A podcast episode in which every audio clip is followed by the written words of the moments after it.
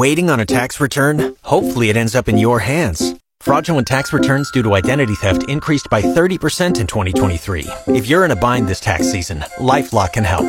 Our US-based restoration specialists are experts dedicated to helping solve your identity theft issues. And all LifeLock plans are backed by the Million Dollar Protection Package. So we'll reimburse you up to the limits of your plan if you lose money due to identity theft. Help protect your information this tax season with LifeLock. Save up to 25% your first year at LifeLock.com slash aware. Welcome to Fort McMurray Matters. Keeping you connected to our community. Brought to you by Cooper and Company Law Firm and Fort McMurray Orthodontics on Mix 103.7. Welcome to the show. My name is Alex McLeod. Today I'm joined in studio by Stephanie and Ethan from the Sun Life Walk for a Cure. Who are you and what do you guys do? Okay, so I am Stephanie. I am Ethan's mom. My name is Ethan and I am 12 years old and I live with type 1 diabetes. It is an autoimmune disease and it means my body doesn't produce insulin. We don't know what causes type 1 diabetes. We do know it doesn't come from what you eat.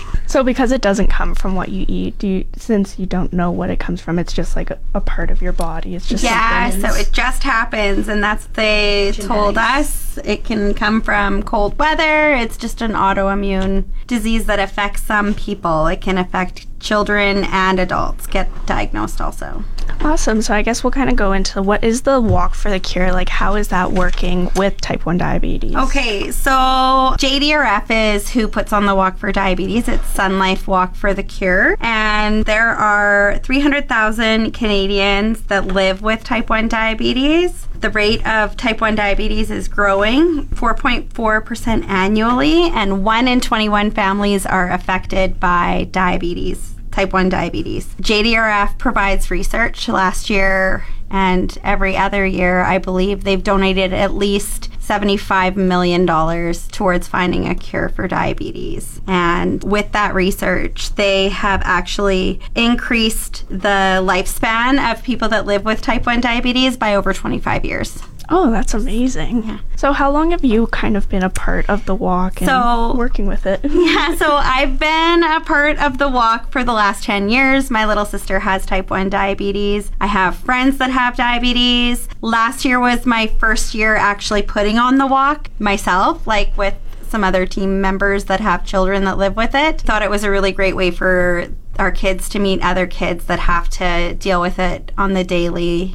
JDRF has provided lots of really good resources for parents and families that have to live with type 1 diabetes. So, yeah, it's been about 10 years. Last year was my first year. This is my second year. So I said that my walk is a toddler now.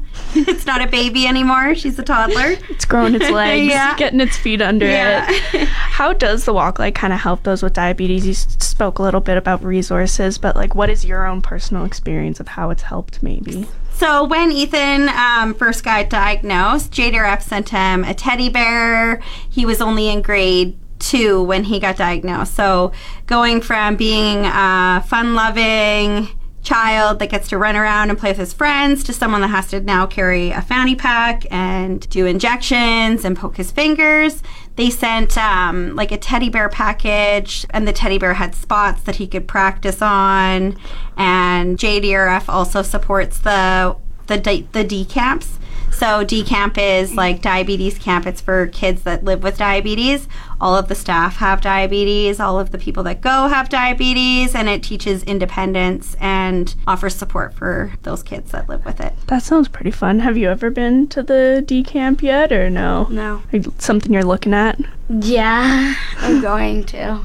You're going this year, yeah. this is going to be his first year, so That sounds like tons of fun. Is there like a set goal for the walk or is it just kind of to raise awareness, to raise funds? So for me personally, it's to raise awareness. Um, I know a lot of people that live with type 1 diabetes and so many people think it comes from eating too much sugar or I like to just educate people on it. It can be a life threatening illness, and so it is really important that people know what it is and what the symptoms are of it in their kids. So I guess we'll kind of go into when and where is the walk taking place and kind of how can people get more involved and come down and support. So you could go to jdrf.ca and you can register for the walk. Fort McMurray is listed as a location on their website. Our team is 1 Diabetes, named by my younger child because he didn't know that it was called Type 1 Diabetes.